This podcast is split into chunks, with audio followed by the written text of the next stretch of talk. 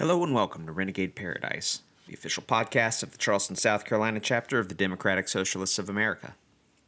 We're an intersectional activist organization working to build a society and economy run by the working class, a society that democratically meets the needs of the many rather than creating profits for the few. Renegade Paradise is a news, commentary, and educational platform based on socialist analysis from activists on the ground here in the Low Country by sharing a socialist perspective and by lifting up the voices of our allies and comrades, we hope to create a space for folks in this part of the country looking to deepen their understanding of leftist politics, but who might not know exactly where to start. Members of the Charleston Democratic Socialists of America come from a broad, diverse set of backgrounds and tendencies within the spectrum of the working class left. What unites us is one common goal to build a different world, a better world. I'm CJ Bones, and um, tonight, we're going to be continuing our discussion on the Charleston Rebellion. Specifically, we're going to talk about some potential next steps, uh, the um, importance of building a unified, multiracial working class, and understanding how predatory capitalists and the police work to exploit weaknesses in that unified front. So, it's been about a month since the night of May 31st, when the uprising began. And Many folks on the left here in the Low Country have been thinking about how to continue to drive the movement forward. Uh, recently, as a result of consistent pressure from activists here in Charleston, the city finally removed the statue of John C. Calhoun from Marion Square, which had been up for over 120 years. But we're not stopping there. That's just the start.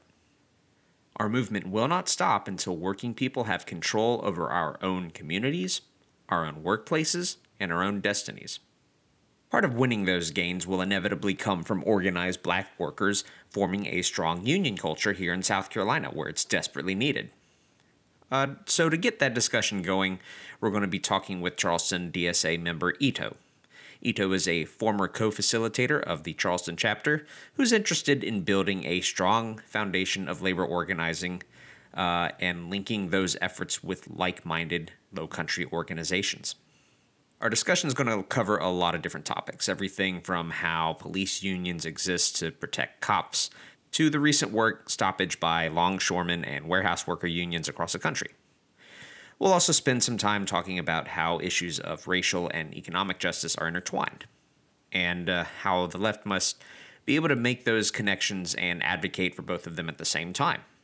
So, before we get into that, I'd like to emphasize that Charleston DSA stands in solidarity with the Black Lives Matter movement as they call for, among other things, the abolition of police, measures to ensure full reparations and economic justice for all black people, and the building of black power in public, personal, and political spaces.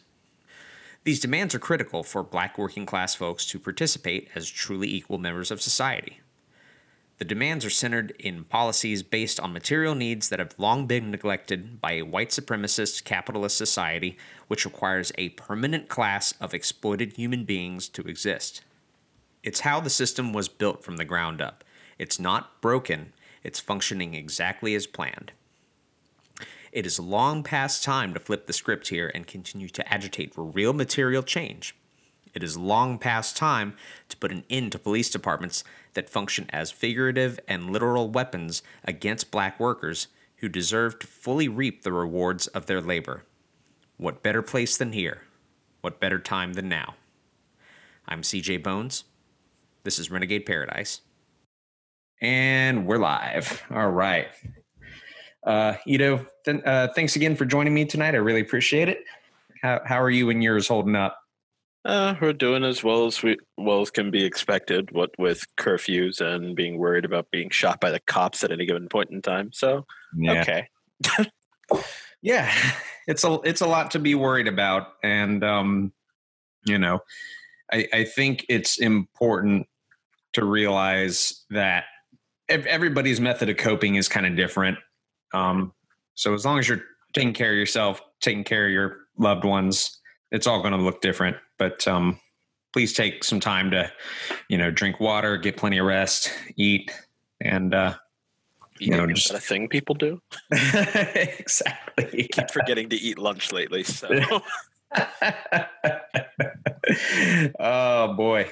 Um, Yeah, Bud. So, talk a little bit about um, kind of your role in the chapter.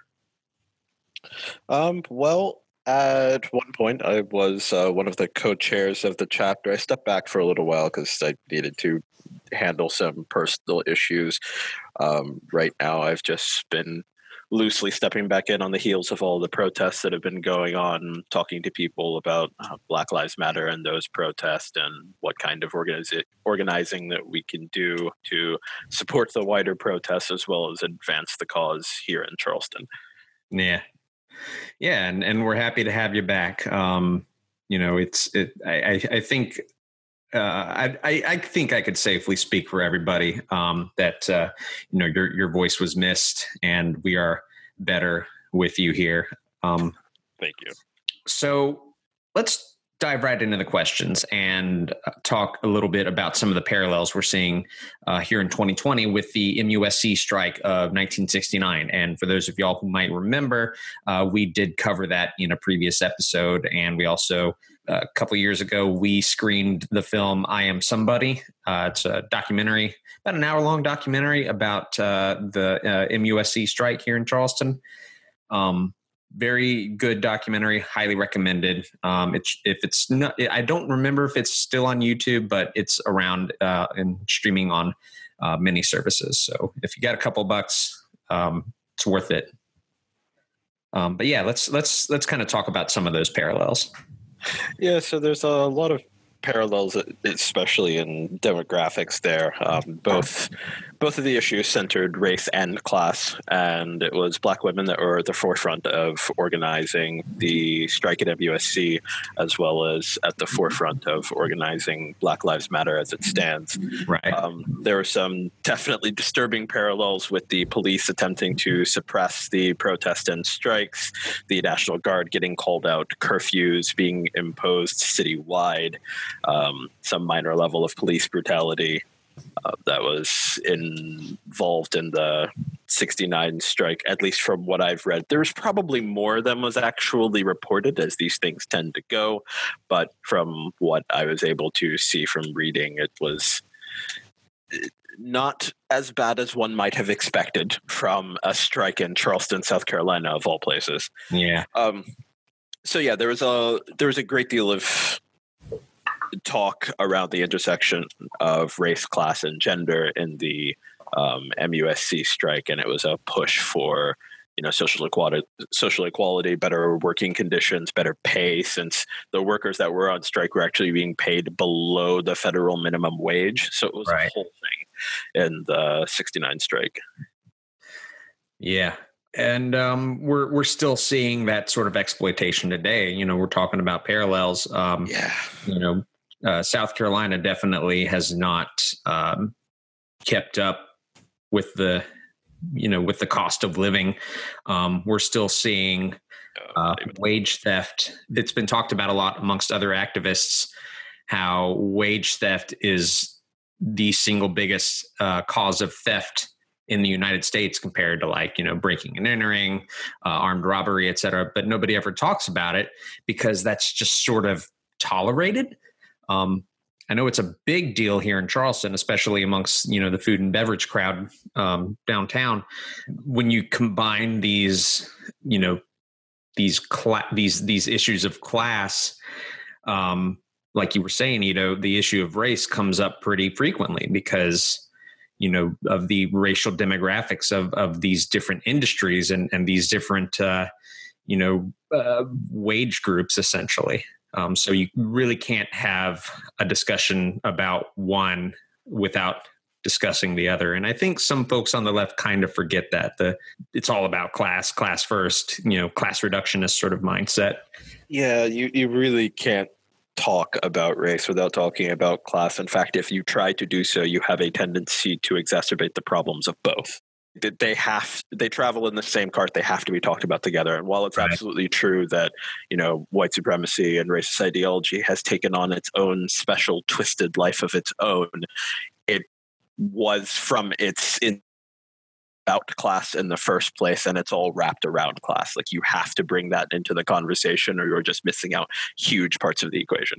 Right Yeah, we got to learn how to walk and chew gum at the same time, you know? so I've heard. um, so a, a, lot of what we're going to be talking about is, uh, you know, union organizing. A lot of what we're going to be talking about tonight is labor. Um, let's talk about police unions a little bit and, and how they're different. So leftists come down pretty hard on uh, uh, police unions uh, while pushing, you know, on the other hand, pretty strong for like a working, like a workers' culture and unionizing your place of business, unionizing um, many industries. I've had multiple talks with folks in my family about, you know, the difference between the two. Um, but um, what what are your views on and, and on how it's important to to make this line in the sand and how police unions actually contribute to the toxic environment uh, of a lot of police departments across the country? So yeah let's let's back up and start with um, you know leftist interaction with unions in general and police unions. So what i realized in thinking about this is that the equivalence between labor unions and police unions only makes sense if you empty unions of their content and you just take it as form. So, right. labor unions and police unions engage in collective bargaining. Both of them are about workers in some capacity being able to negotiate the terms of their employment. But when you're looking at labor unions, their core, their base, um, what they were about was being a vehicle for the liberation of the oppressed. Right. With a specific lens on the working class. Police, by their very function, are uh, are an apparatus for oppression. So right. you can't compare the two. The only way that that makes sense, like I said, is when you empty out that content and you just look at the form. And I think that might have a lot to do with um, the legacy of the Cold War that unions began to walk back more and more and more from that uh, liberatory content that focus on struggle and just right. became an apparatus for negotiation. And so that's right. the only way that you can see that equivalence happening. And worse, there the AFL-CIO is um, well known for having some internal conflicts about the, their association with police unions. And I think part of the reason that that happens is that emptying of content that I was talking about, that they're worried that, you know, when neoliberals are pointing at police unions and say, look, the the reason that police unions are a problem is their collective bargaining process and the kind of contracts that they negotiate. That that'll allow a broad brush to be painted across all unions. But if again, if you go back to that central focus on what the content of a union is, not just its form, it becomes obvious that that doesn't work together as a comparison. Right. Liberation versus, uh, you know, repressive state apparatuses. Mm-hmm. Hmm. Um, it's interesting because you had talked about um, how a lot of labor unions really started walking back their the the radical core of their activity and their organizing, and this was all kind of about the same time where in the 80s where the CPUSA uh, got infiltrated with um, you know folks from the FBI and you know you had the Soviet Union gradually easing their uh, criticisms of the West. Um, and, and maybe this is a, a, broader question, and I'm going off script a little bit, but um, can you uh, can you speak a little bit about some of those links to uh, a, a, decrease of, of revolutionary rhetoric and revolutionary activity in the late 70s and 80s? I mean, it's that's a really large topic and it's kind of hard to narrow it down to talk about. Um, so there was, of course, the I've honestly forgotten which premier of the Soviet Union that we're talking about that began the process of that opening. um, and walking back from a lot of the radical core that drove communism in the first place. I mean, really, the thing to look at is kind of keep the focus on America itself. There was you know a with McCarthyism and everything and the Red Scare, there was this large push towards pushing anything that had to do with uh, labor liberation and class politics as far out of the mainstream as possible. If you said the word class, you were obviously a communist, and that was right. just anathema in that political culture. So there's it's a really big topic and hard to get our heads around yeah. in uh, a single thing that's not about specifically the legacy of the yeah. Cold War. Well, maybe we'll um maybe we'll need to do an episode on that and uh and have you back if that's cool. I mean, yeah, that's something to consider. Yeah.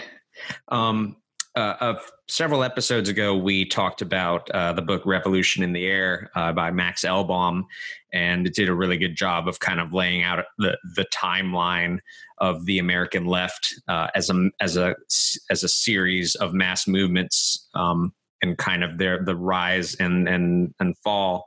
Uh, so that's an episode I think would be really cool if we uh, could maybe link to this in in the near future. But yeah, we'll um we'll we'll table that for now. I think. All right. Let's talk about um, specifically how these police unions um, contribute to like the toxic, unaccountable culture of police departments, like maybe with some specific examples? I mean, I don't have a lot of specific examples off the top of my head, but I can tell you about the general pattern that what happens is you have the collective bargaining that happens with um, the local government that includes contracts that specify what kind of immunities that a police officer can, can be given, that specify whether or not records are sealed with respect to public investigation of it. There's an entire an entire machine surrounding protecting the police from the repercussion of their own actions, and that is inherent in the police unions. I mean, like we said, the police have an essential function of being part of the oppressive state apparatus, and then police unions exist to support that outside of the basic functions of the police themselves. So it all kind of ties in together to make this awful situation in which even those within the government who might be inclined to say, look, this is getting completely out of control. We have to do something about this. The nature of the contracts that have been signed already make it so there's not a whole lot you can do. And we're not even getting into the special relationship that exists between district attorneys and the various police unions that further suppress the ability to actually pursue justice in right. case of um, police misconduct or yeah. brutality, as the case may be. Yeah, absolutely. I remember um, the, a friend of mine posted something on their Instagram account, uh, kind of breaking down in a very easy to read, very brief way, basically a line, uh, a bar graph, uh, kind of breaking down the Charleston, South Carolina 2020 budget. Business and neighborhood services, uh, pretty broad category, I'll admit, but um, you know, uh, ended up, you know, yeah, five hundred and forty-one thousand dollars um, that breaks down to three dollars and forty six cents per person uh, for 2020. For uh, housing, um, their 2020 budget was 929,000. Um, that breaks down to around six dollars per person. Um, and as as you're well aware, housing is one of the biggest crises for the working class here in, in Charleston. I mean, there's a lot of crises. I mean, climate change, uh, police brutality, but housing definitely. Um, the police department breaks down to fifty-three million four hundred forty-five thousand uh, dollars, and that that's around three hundred forty-one dollars per person for the year 2020. So, like police funding in Charleston in the year 2020 several orders of magnitude larger than services and social safety net programs and like real practical things like material things that will help people by several orders of magnitude um, mm-hmm. and to your point i do kind of wonder like how that how that culture how that sort of good old boy buddy buddy system kind of works to get uh, you know cops basically all the money in the world um, and then there's nothing left for anything that will actually put material resources in people's hands. I mean in that particular case it's worth noting you know the interest of those who control the machines of government it's not the working class that generally has control over the machines of government. It's typically the ruling class. And among those programs that are listed, the things that the ruling class cares most about is the police themselves. This is to say nothing about the long, centuries long program of propaganda that has been um, forced into the American electorate, especially the white American electorate, to emphasize um, how to put it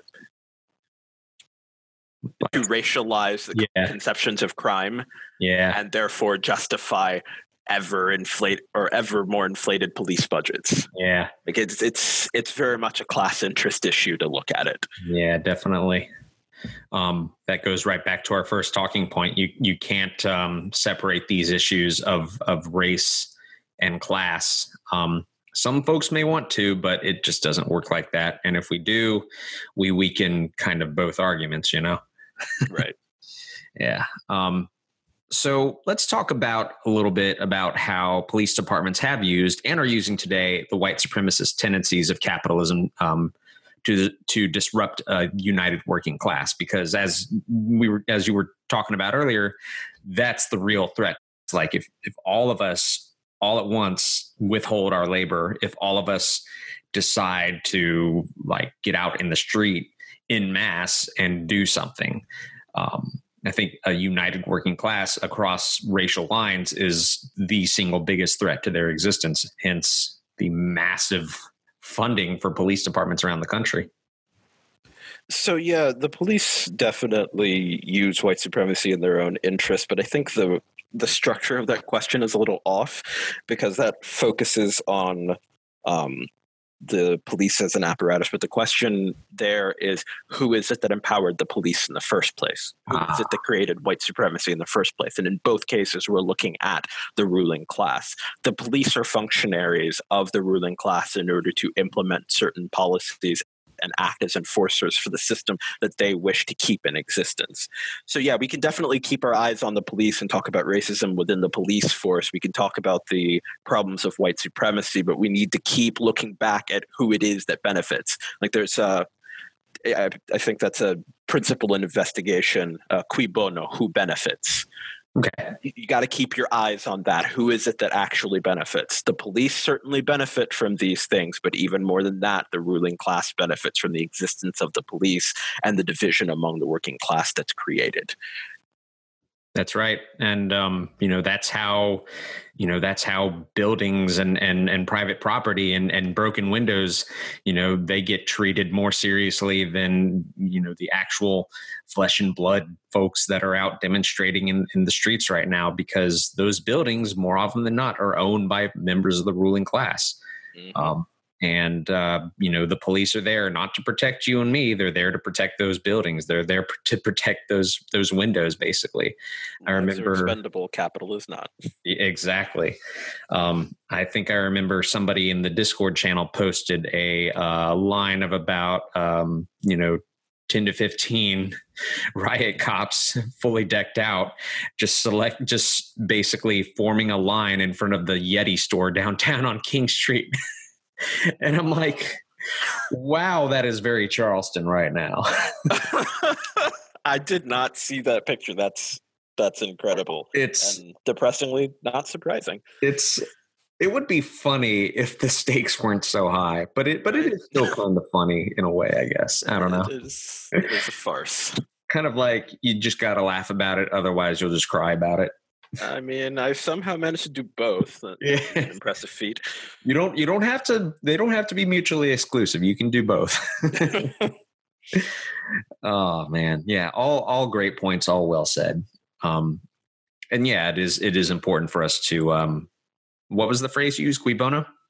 Cui bono. Uh, ah, who benefits? Who benefits? Like almost every issue that you're looking at in politics, if you can keep that central idea in mind, cui bono, keep digging until you find the ultimate and greatest beneficiary, you'll find who it is to point the finger at, and you'll find who it is that is actually responsible. Because a, a lot of this conversation surrounding policing seems to assume that the police are acting autonomously from the rest of the ruling class and governmental apparatus. Right. Right. Whereas they are in an integral part of it. And if we just focused on the racist cops, that leads us to turn around and look at, you know, various members of Congress or various members of the city council and go to ask them, hey, can you rein in the cops in some way? I'm glad you said that. Yeah. They are the problem. Yeah. they are the ones who created the issue in the first place. Yeah. You know, as simple as we may want it to be, this isn't like, you know, um, this isn't rogue police officers and rogue police departments just going out of control and, and going buck wild. Like, this is planned. This is the machine working as it's supposed to. And I think that sort of rhetoric might in some ways play into the whole idea of of the of the bad apple theory. Like it's just a handful of cops like doing I guess everything around the country. Um, which is kind of silly on its face, but when but when you kind of examine it within the context of like how people talk about it in in the mainstream discourse yeah that's that's a that's a thing that is really sort of commonly accepted. And i think it's our job uh, as socialists to kind of challenge that and and to point out these connections. Definitely. Yeah. Um and and let's kind of get into some of uh, the how and when and whys on how to how we point those uh, connections out um, so on Tuesday, June 9th, there was a work stoppage led by the International Longshoremen and Warehouse Union. Um, I remember that in the Discord, you were um, were definitely pretty jazzed about that. So, can you talk a little bit about that? What, what that looks like on a local level, and why some folks might consider it a warning shot? Yeah. So, for decades now, unions have been kind of silent on social issues. I mean, they're there in sporadic bursts, but as far as a concentrated force of pushing for justice, they haven't been really involved. They've been more concerned or contracts with the corporations that they work with. They might put out a statement on things, but there's not usually a whole lot of action on that front. Right. And you know this work stoppage was coast to coast we're talking about the entire longshore or international longshoremen's association um, of the united states that you had people in ports in charleston um, people in ports in virginia and california that all stopped work at the same time um, it, they only stopped work for a few minutes, the same length of time that uh, George Floyd was being held down by the cops and choked to death. Um, but still, the fact that they were actually out stopping work for a social issue is something that hasn't been seen for quite a while and is drawing a direct connection between race and class right there in the institutions. And we we really haven't seen that in a long time, and I can't possibly describe how excited I am to see that start to happen. Like that yeah. makes that gives us a lot more strength when we go to argue. And when I, I I've said it was a warning shot before that it's kind of labor flexing its muscles right. for the first time in a while with respect to politics outside of issues of labor contracts, saying, hey, we remember deep down right. we remember that we are an institution of justice. We are an institution of power for the oppressed. And the oppressed are coming out in droves right now to say stop killing us. We're not going to stay silent on this anymore. Like that's that's what you love to see yeah. We love to see it. Um yeah we really haven't seen this sort of like public demonstration um, on such a large scale in a long time. Um, a lot of labor power, um, you know, in, in the at least when you and I have grown up, has been like you know kind of hidden from the public almost. Like it's all gone on behind uh, you know it's all gone on in in the boardroom and, and in the shops. Like you know folks in unions making demands basically from capital and a lot of you know since a lot of folks aren't part of a union here in South Carolina. I think it's sub three percent. Um, a lot of us don't really know what that's like, aren't really sure how one negotiates uh, uh, on in in such a capacity, and and really what the effectiveness of it is. Um, so these sort of public actions, I think, are are kind of different and and unprecedented. So it's really exciting to see what it means from this point forward. I'm I'm not sure. Um, but I mean, I would say it means whatever it is that we choose for it to mean. And continue to pursue that line. Yeah, I've been trying to push that all over social media and every place that I have access to to keep that from flying under the radar because it was sort of a sudden action on the part of the ILA. I think they had probably been talking about it for a couple of days. They put out um, a public letter on June 8th. The action happened on June 9th, and then they went back to work. So there wasn't a whole lot of buildup and time to get the information about that out there. And I think at least part of it is that, you know, they weren't interested in any sort of performative actions there. This was a true statement of solidarity and making right. a big hullabaloo about look at us, look at what we're doing would really come off as very performative. But it's important that they did that. Right. It's important to be aware of the fact that that was happening. So I've I've just been trying to blast it out there and get people's eyes on it. Like, look, labor unions are getting in this fight. Pay attention. Absolutely. Yeah. We we definitely need to start paying attention. This is kind of a situation that most folks in the workforce really haven't seen uh, in a long time. Um, and there's a lot of like high stakes um, right now, like with both with just especially here in South Carolina, how anti-worker the economy is, um, the ever-present threat of of COVID nineteen, the fact that uh, our our state government basically has just decided to be like, eh, you know what, we're bored and we like money, so we're just going to reopen it and not listen to uh, any medical professionals. Um, so, in one way, you might think that uh, now is not the time for such direct action. We've got to, you know, attack. We've got to get through this one thing first. But uh, now is really, I think, and you, uh, I think the quote you used for the the situation that would make us hesitate to strike paradoxically demonstrates its power. Uh, can you talk a little bit about that and, and kind of put that in context with, with uh, what we're facing today? Yeah. So, in particular, I was talking about. Um, you know what is going on with COVID nineteen, um, and the closing of America, the quarantine in order to you know try and keep people as safe as possible. The reopening that's happened was primarily for economic reasons, primarily to get the engines of consumption going again, so that various corporations can start profiting again, and they're willing to throw away as many lives as is necessary in order to keep that going. The fact that they you know we're so concerned about how much people are working yeah. and producing things that gives them profit is sort of a demonstration of how badly they need us. If they weren't concerned about, you know, what it is they were doing, if this was just a so generous gift to the working class that you're allowed to work and survive, they could keep America closed for just however long they pleased. But right. that's not what happened.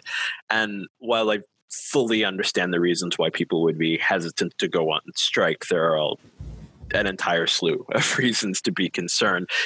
This moment really demonstrates how precarious the position of the the ruling class actually is, and how much power that we have. Right.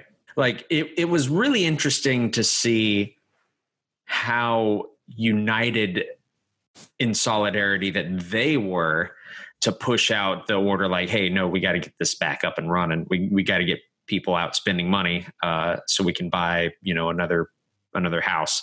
You know, it was it was pretty impressive to see, honestly, like happening in real time. Um, and uh, you know, as a result, um, it's almost you know definitely comes across as if if science stands in the way of of profit, then boy, will they bulldoze over science. And I think we've seen that in, you know, many times. Uh, if anything in, stands in the way of profit, they'll bulldoze over it. Let's get real. yeah. yeah. Um, and one thing I've also thought about is um, how different industries, um, you know, have kind of responded to COVID 19 a lot of folks don't have the capacity to work from home. A, a lot of folks don't have the capacity to take, you know, uh, social distancing and and and self quarantining uh, procedures uh, seriously because their their livelihoods depended on it.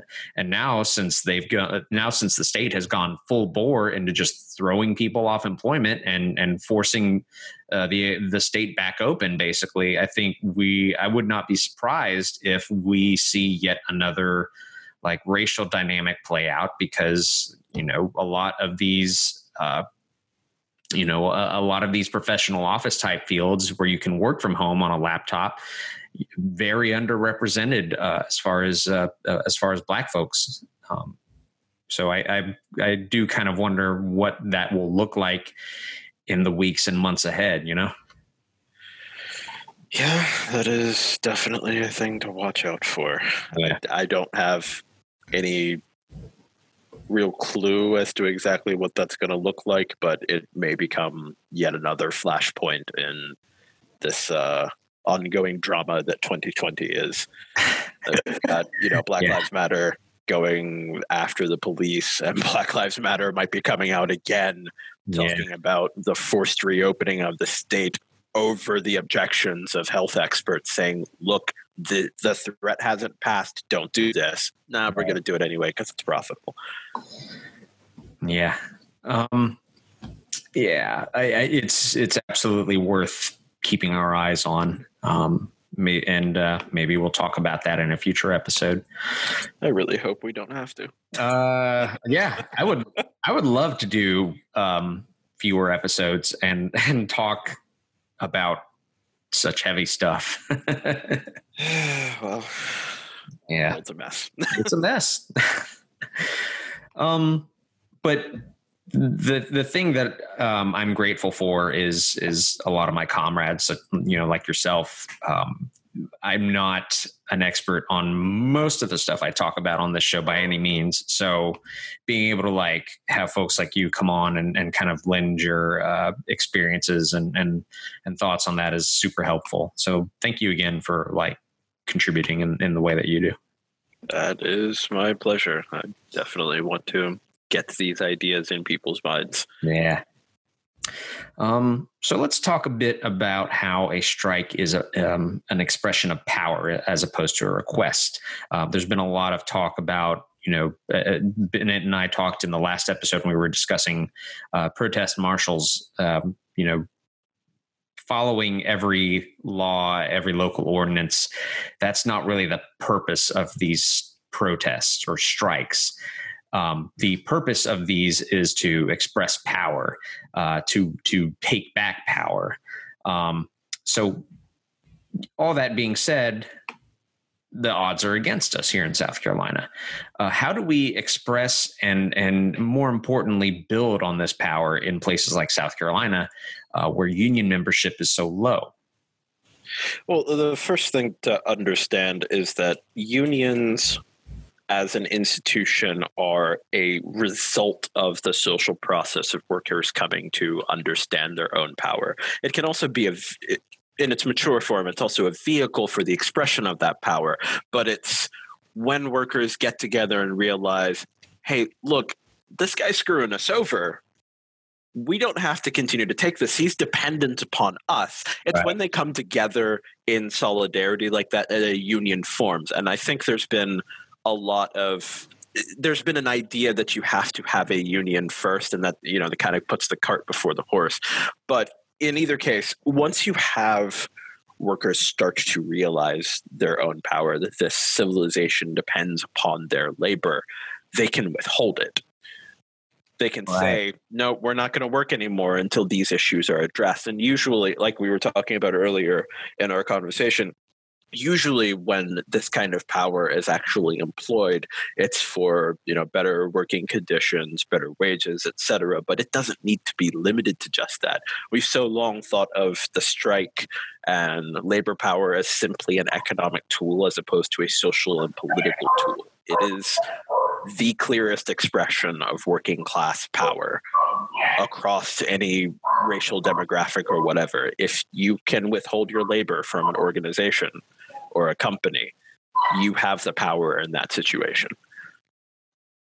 Right. Um, so, would it be fair to say that instead of putting the cart before the horse, instead of like saying you have to have a union first in order to express this power and build on this power, would it be fair to say that as long as you are educating your fellow workers, as long as you are talking to your fellow workers, that's a start?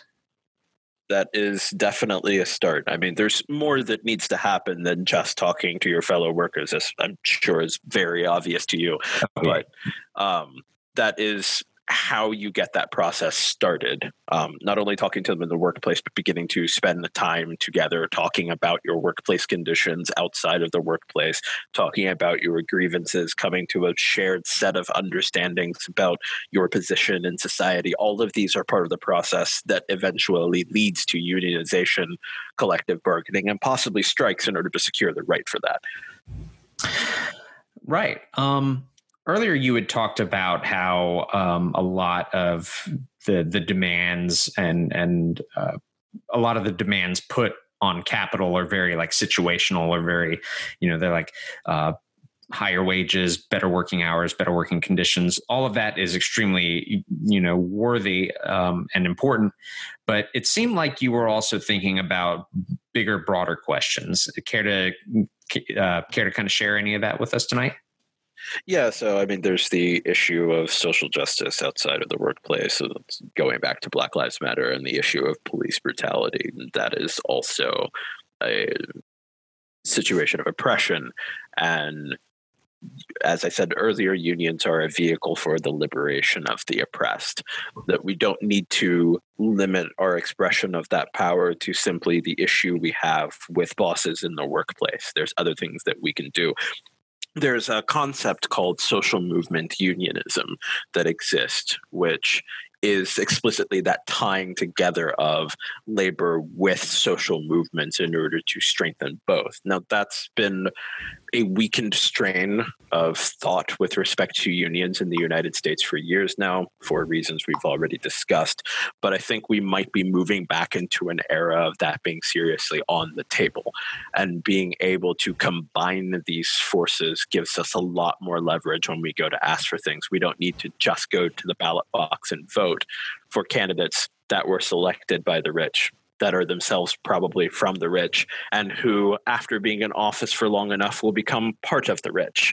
Right. Need to be as concerned with who it is that is in office when we have the power to demand what it is that we want. And indeed, if you actually look at the way the ruling class relates to um, political officials. Oftentimes, you'll see major, major corporations or conglomerates of corporations will donate to both of the candidates in a presidential election. Why? They don't care who it is that's in office ultimately.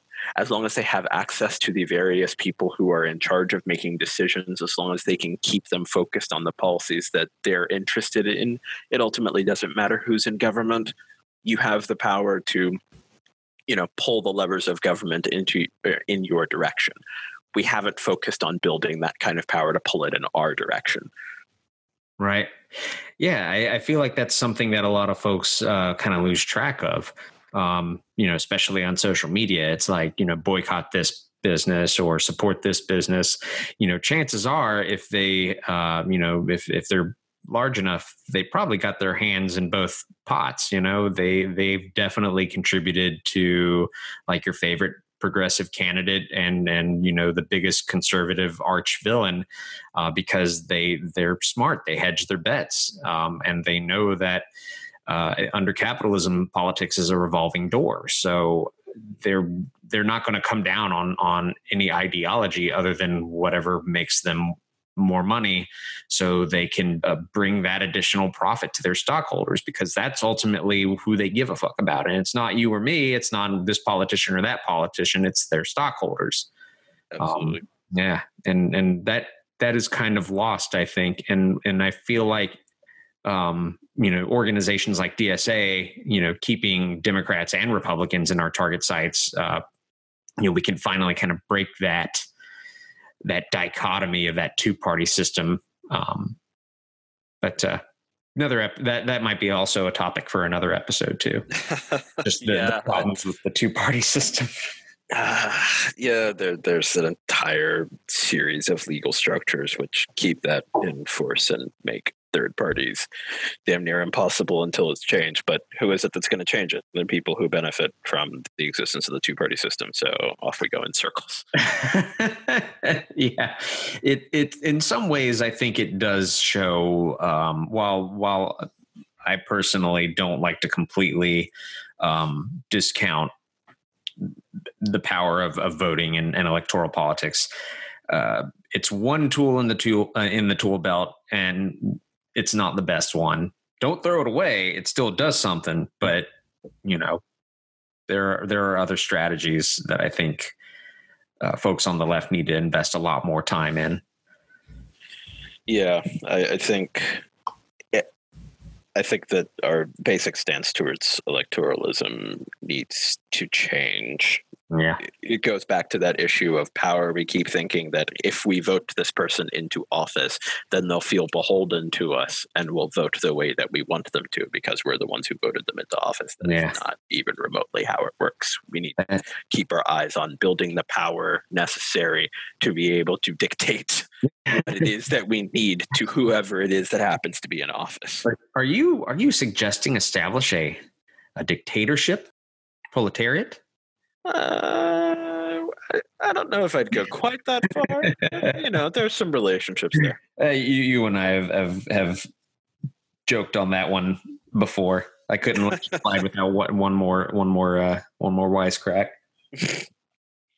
so, what are the next steps, and do you have any final thoughts?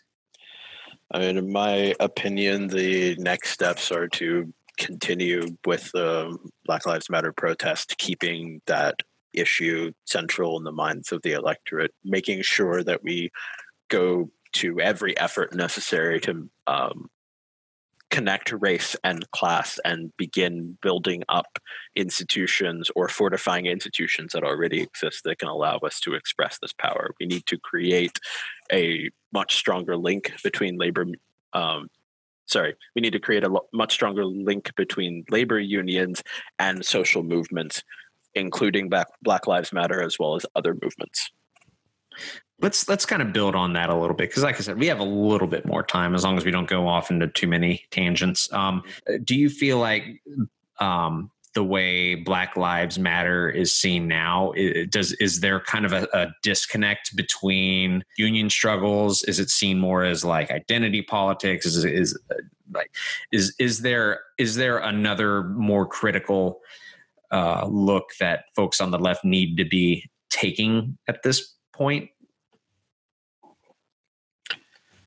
Yeah, I, I think there's been there's honestly been a long trend from both sides of the political aisle to focus on what you might call identity politics. And I use that term with incredible hesitation because it comes loaded with a whole bunch of other things. Very loaded, yeah. Yeah, I, I, I guess you could call identity politics any kind of politics that manages to focus entirely on issues of identity as divorced from any kinds of questions of class. So you've got it from the right in the very nature of white supremacy. Hey, focus on that thug over there who's going to come and break into your house and get prepped for that. Focus on the welfare queen who's going to, you know, take advantage of the welfare system undeservedly in um, to the exclusion of you. And then on the left, or I, I, say left, it's really more center when we're talking about Democrats. On the center, we've got you know people talking about issues with respect to women, people talking about gay rights issues, people talking about black issues, Hispanic issues, immigrants, etc., and talking about it as if it's just those racists over there are the problem. Right. And you know, we just need to get those racists out of power. Right. Yeah, no, we're not talking about one of the central issues that drives this whole thing. We need to keep our eyes on those things. And I don't believe for a second that most of the core organizers of um, the Black Lives Matter movement don't know these things. They know them they've been talking about them amongst each other, but I feel like it gets drowned out in the national conversation because there are a lot of other people who have much greater access to the machines of media that have an interest in downplaying the class conversation. Don't right. over there. Don't worry about it. We just need to get the racist cops out and everything will yeah. be fine. Yeah. Have you seen that uh, social media image of the uh, of, of, various Democratic Party leaders taking a knee um, in uh, in the in the uh, I'm blanking on the name of the of the garment. Um, kente cloth. yes, thank you. yeah, yeah, I've I've seen it. Yeah, there. I think bile entered my mouth the moment I saw that picture for several different reasons. yeah. Oh man, it's it's uh, it, it's it's performative. A lot of it yes, is just you. really performative. Yeah, that's me. I, I support your issues. Yeah, no doubt. Be- but because but, I'm taking a knee, never mind the material consequences of the exactly support. Yeah. As long as I take a knee at the appropriate time, that means I'm on the side of black people, right? no, it does not. Yeah. And, and that's I think that's something we we got to keep in mind, right? It's like your intentions, whatever they are, they don't really matter if you're not actually doing the homework, if you're not actually fighting for these material gains um, so, any uh, any final thoughts before we wrap up for the evening? Solidarity forever. Black Lives Matter. damn right. Ido, thanks again. Um, we're going to continue talking uh, about um, these uprisings because I feel like folks tend to put Charleston in a box. Charleston's a vacation town. It's where you go to forget your problems. Uh, don't worry about the racism and the and the you know Confederacy and and people who were enslaved. Uh, let's just we're going to go down and we're going to get some shrimp and grits and everything's just going to be fine. Um, it's not really seen as this sort of hotbed of of activism and of of leftist politics, but we've been home to many powerful, well respected uh, activists throughout our history. You know, we're the land of Septima P. Clark. We're the land of Denmark Vesey. Um, you know, the MUSC strike was here. The the the uh, cigar factory strike of '54. Um, yeah, we shit happens here, but it definitely doesn't always get picked up. Definitely doesn't get mentioned in history books. So, um, so I'd, I'd definitely love to. Wonder why? I'd, I'd love to have you come back and um and and keep uh, keep the discussion going because I feel like that's what folks need. All right. All right, buddy. Well, take care of yourself. Solidarity forever. Solidarity forever. All right. Good night, buddy.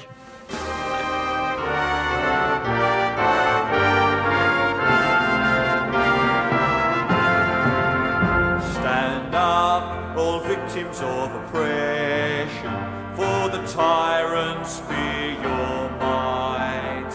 Don't cling so hard to your possessions, for you have nothing if you have